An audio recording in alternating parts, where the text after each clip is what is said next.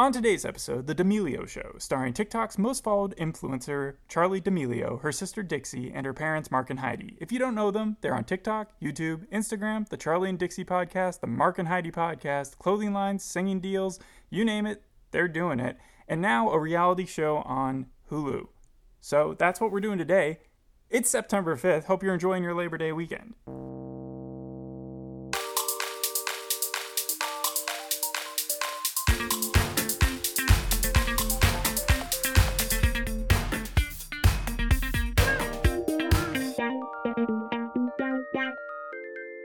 Just a little disclaimer since you watched this and I did the research for it, my research really didn't delve too much into Charli and Dixie's content. They're 17 and like 20 now, I guess. It just seemed a little odd to be like criticizing them for going and dancing and and they've gotten hate on the internet. I get that. That's what part of the show's about.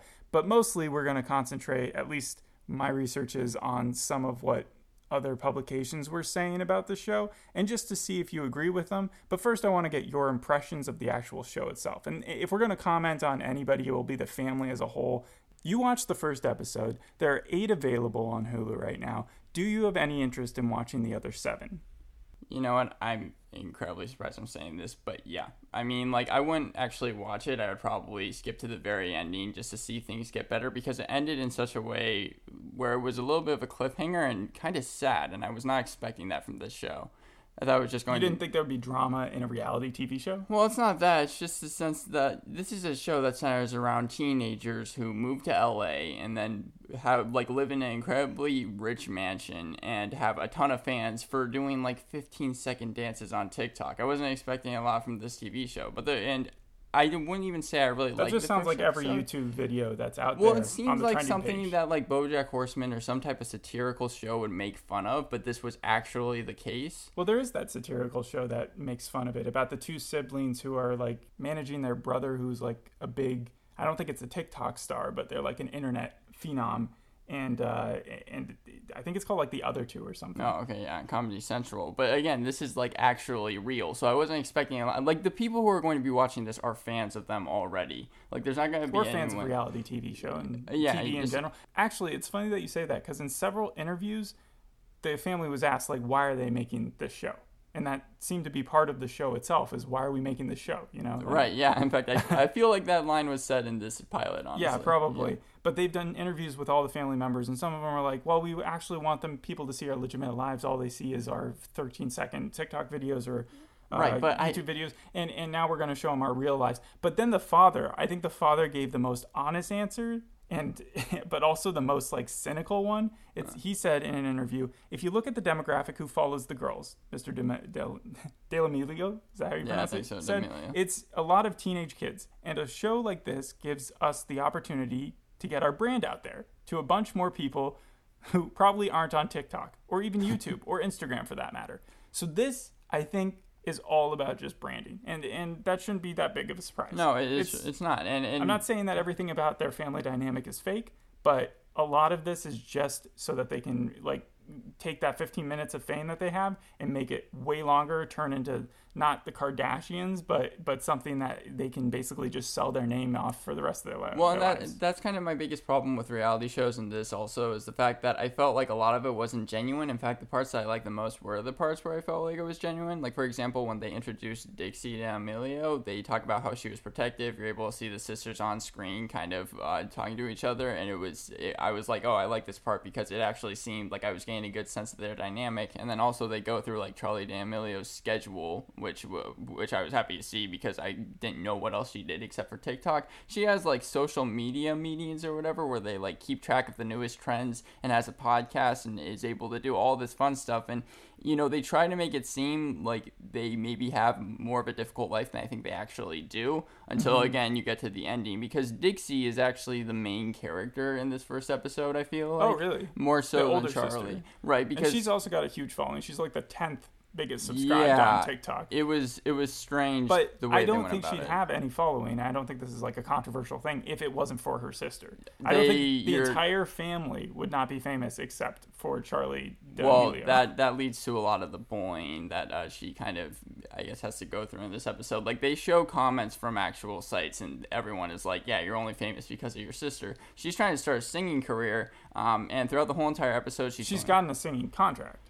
Right, yeah, Yeah, and, and, she and a lot of people are, I think, are upset because they're saying, "Hey, so many people have worked really hard all their lives to get this, and you just got it because you were famous from your sisters." yeah, that, that's exactly the reason. Yeah, but it's really hard to sympathize with this family when you take into account that they moved to LA and they put their whole lives under the microscope for money and fame by doing this. Right, Like they and, and chose you to learn, do this. You learn that Charli's really the one because apparently she said how like she was crying a lot of the But then time, they and take- that's where like the, you know that take that they take this platform, right? Yeah. And then they then complain about how people are being mean to them Right. about doing all this. And it's like, well then don't do it. If you if you don't want to do a reality show, don't put your lives in that kind of like uh, fishbowl.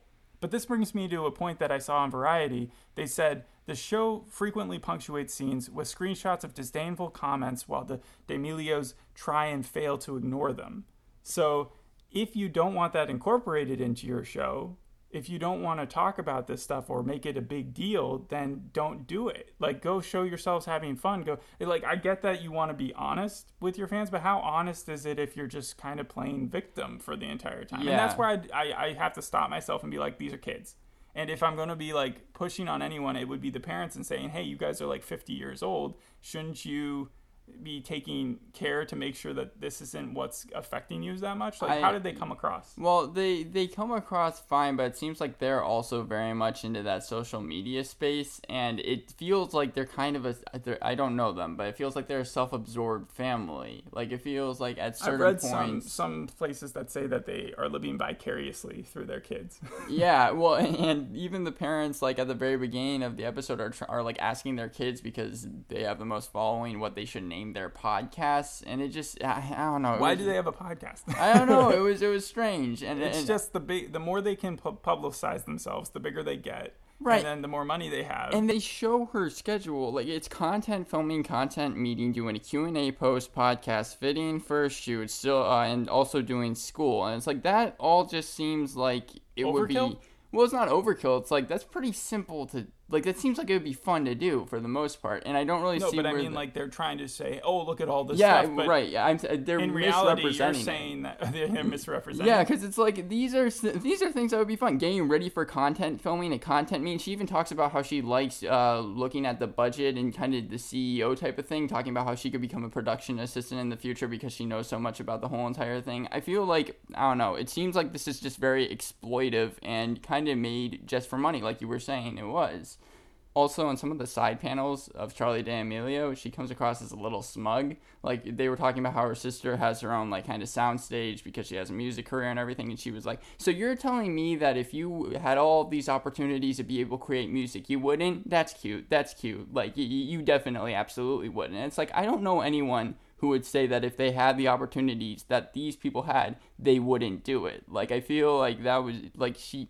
I'm just gonna quote the Elle magazine that I was reading on the online. It says it's perhaps easy to scoff at these sisters who certainly come across petty, shallow, and insensitive, but it's equally easy to forget that neither is 21 yet. Well, yeah, and that's that's what leads me to the final point. I want like to this is Generation Z, and it all started, and innocently enough, with just kind of a, a dance that was placed on there. She was a dancer for well, a no, long time. yeah, and and they even show her. Um, I think the saddest part of all this she- is that she said uh, in one of her interviews that she, or maybe even in the show, that she's no longer as interested in dancing because of all this stuff that's uh, that's happened to her. Career. Well, there's a couple things there. One, they actually show some of the dancing that she did when she was younger, and even in this episode, you see that she's not doing TikTok dances. She's like trying. She has an actual trainer, and she's trying to do actual dances. That seemed like it was actually yeah, that was her impressive. job for a while. Right, exactly. and you do feel sympathy. Uh, I I felt especially for Dixie D'Amelio by the uh, and Dixie didn't dance though, no, she sings, but like I said, she's the main character in the first episode. So a but lot. she chooses to sing. It's not like that was her training beforehand, right? Yeah, but she's like even talked about how she has anxiety and depression, and also says that But she's she's, like afraid of her voice. Yes, she's choosing to sing, but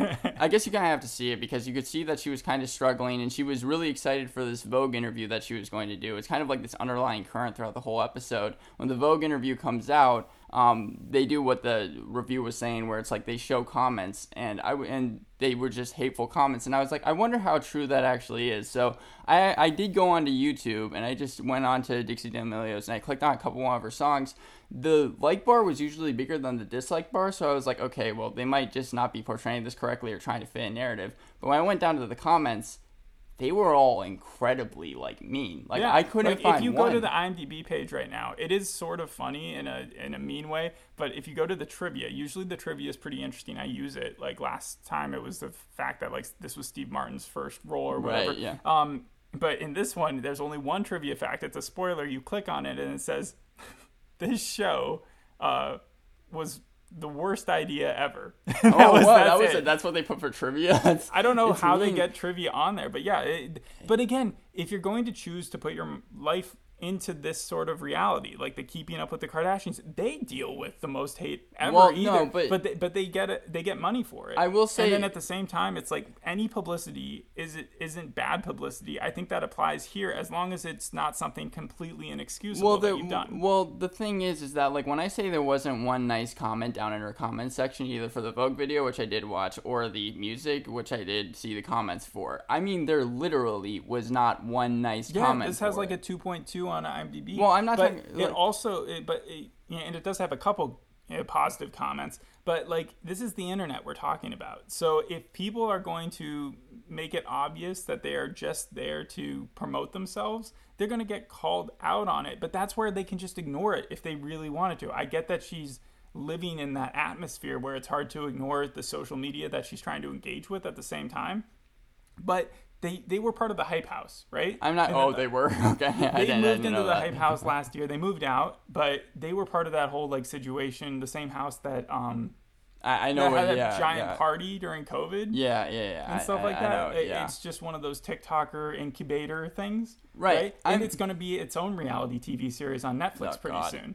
Yeah, It just And seems like Addison they're- they're- Rae, the other TikToker, Yeah, yeah, is she she's been in a Netflix movie like He's All That or something, and now she's also going to be coming out with a reality TV series. And these things, uh, I was it Lilly Singh or something? Lilly Singh, yeah. She had her own late night show, which didn't do too well. The transition from TikTok world or just internet world into um, like late night or, or this type of show, it doesn't always go smoothly. Well, I let me say this. Let me Yeah. say this. When you do YouTube or you're doing any type of social media platform, uh, I kind of realized this when you see kind of the YouTube red people that tried to have their own TV show. It seems like a lot of them started YouTube and then wanted to move on to something more. It makes sense. But it's funny some- because a lot of people are saying the future is in the internet stuff. Well, and- so like everybody's saying that, and then everybody from the internet who gets famous tries to move back to the Right. old media. And the only the only person that I've seen successfully move from the internet to film, except for maybe someone like Bo Burnham, but I'm talking about more That's- yeah, recently, Bo Burnham um, would be a is is Jimmy Tatro because he's actually been able to get himself into a lot Who's of the movies guy from The and Babysitter? TV He's been in a bunch. King uh, Bach? King Bach as well. Yeah, there, there's there's specific examples. I I, I want to say this about the show.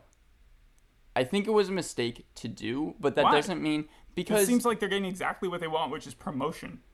well, I mean, They're yeah. probably getting tons of money. It has for a 2.2 on the parents IMDb, are you said. Yes, but so do most reality TV series. Like Keep- Keeping Up with the Kardashians has like a 1.2 or something. Like these, this that is not. I don't mean I don't mean mistake to, get. do. I don't mean mistake. But to I'm saying like you know going into it that that is what you're going to receive. Well, yeah, when I saw something called the D'Amelio show, because they started off with like a three minute trailer. It's a 35 minute show, but they literally give you a three minute trailer, which is part of the episode. And it, it just, it seemed like these kids were kind of spoiled, but that doesn't mean that I didn't feel sympathy for them. But I find it was gonna curious say- that like the.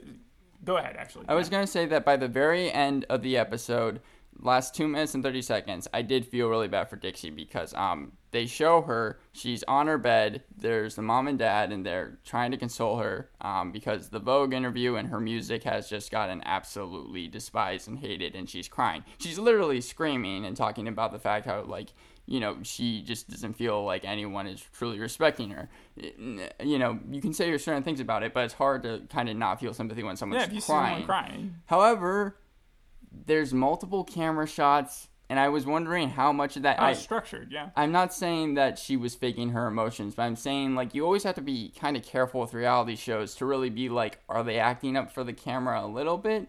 And and then No, but, that's that's one hundred percent. Like, of course, you're going to exaggerate your emotions. Like, that's just typical to this format. But the thing is that that gets me is that like with Keeping Up with the Kardashians and all that, they don't usually use that drama that they infuse. It's usually between like family members and all the situations and stuff. But it's not about them and the media presence. The thing that they are trying to get famous with is the thing that they are like lambasting. Well, they're also Yeah, no, so, I- so it just seems very hypocritical in a way. and Oh yeah, what- no, this show's completely hypocritical. But you know what you're watching when you see a show called the De, D'Amelio Show, and it's again a reality show about teens who got also, famous. yeah, The Guardian kind of echoes what you said. The show occasionally ventures up into uh, other reality show territory with loose setups to justify bringing people together for revealing conversations. So it does feel like sometimes they kind of push people into having conversations with with each other that they wouldn't otherwise have in that setting or something. Like did that Right. Well, yeah, happen? yeah, yeah. Because that's how. Because when uh, Dixie is like screaming and crying, that's how they end the episode. They and It turns. To, it cuts to black after she's like just incredibly Yeah, some producer was like, "This is this is perfect." Yeah, and then This is it's where we- like, you know, if- first episode. if you know a family or friend that that's going through this, they have the number and, and the website. And I was just like, on one hand, It's like, how is this on the one message? hand, yeah, really for a show. But on the one hand, it's like I do feel bad for her. But on the other hand, it's like I, I just I don't know what's gonna happen. And the reason I said that um, I would watch the final episode is just to see how they how Dixie were to resolve it because So you're more of a fan of Dixie than Charli, it seems. Like. well yeah I mean I would probably say so. She seemed the most down to earth, but maybe that's Really? just because she I feel was like that's what they were trying to put- I, yeah, I mean, out, maybe. Yeah, it's I, I don't know. I I really didn't want to watch this show, so I'm trying to find positives wherever I can. But it's hard to when I'm just I, I'm not a fan or like I don't watch. Do you think if you were still in high school, you would watch them? Yeah, because I think I would use TikTok, but I literally don't have it. I don't even have it downloaded on my phone. Did you have Musical.ly? Uh, no, but it's the same thing, right? Uh, yeah. Well, I mean, they've turned it. They turned it into Did you have yeah. Vine? I did have Vine, yeah, until it got taken down. All right. Do you miss Vine? yeah, I wish they brought Vine back because they had funny people like King Bach and, and a ton of other people that I can't even think of. Trey Kennedy, I think, was one. The also. second highest TikToker, as far as like our subscribers are concerned, uh, has like is 31 years old. So it is funny how like the majority of them are in their early 20s, if not teens. Oh right? yeah, yeah, no. But then there's like a couple people who are in their like 30s who it's just like okay. It reminds me of the kids who get cast um, in in high school Well- stuff when they're like 35. Well, yeah, but TikTok, I think it's it's way it's like the most popular app. So overall, would you recommend the show? No, I would recommend it to fans of them, but except for that, no. All right. Well, I doubt you learned anything by listening to this one. Thanks for listening. Bye. Bye.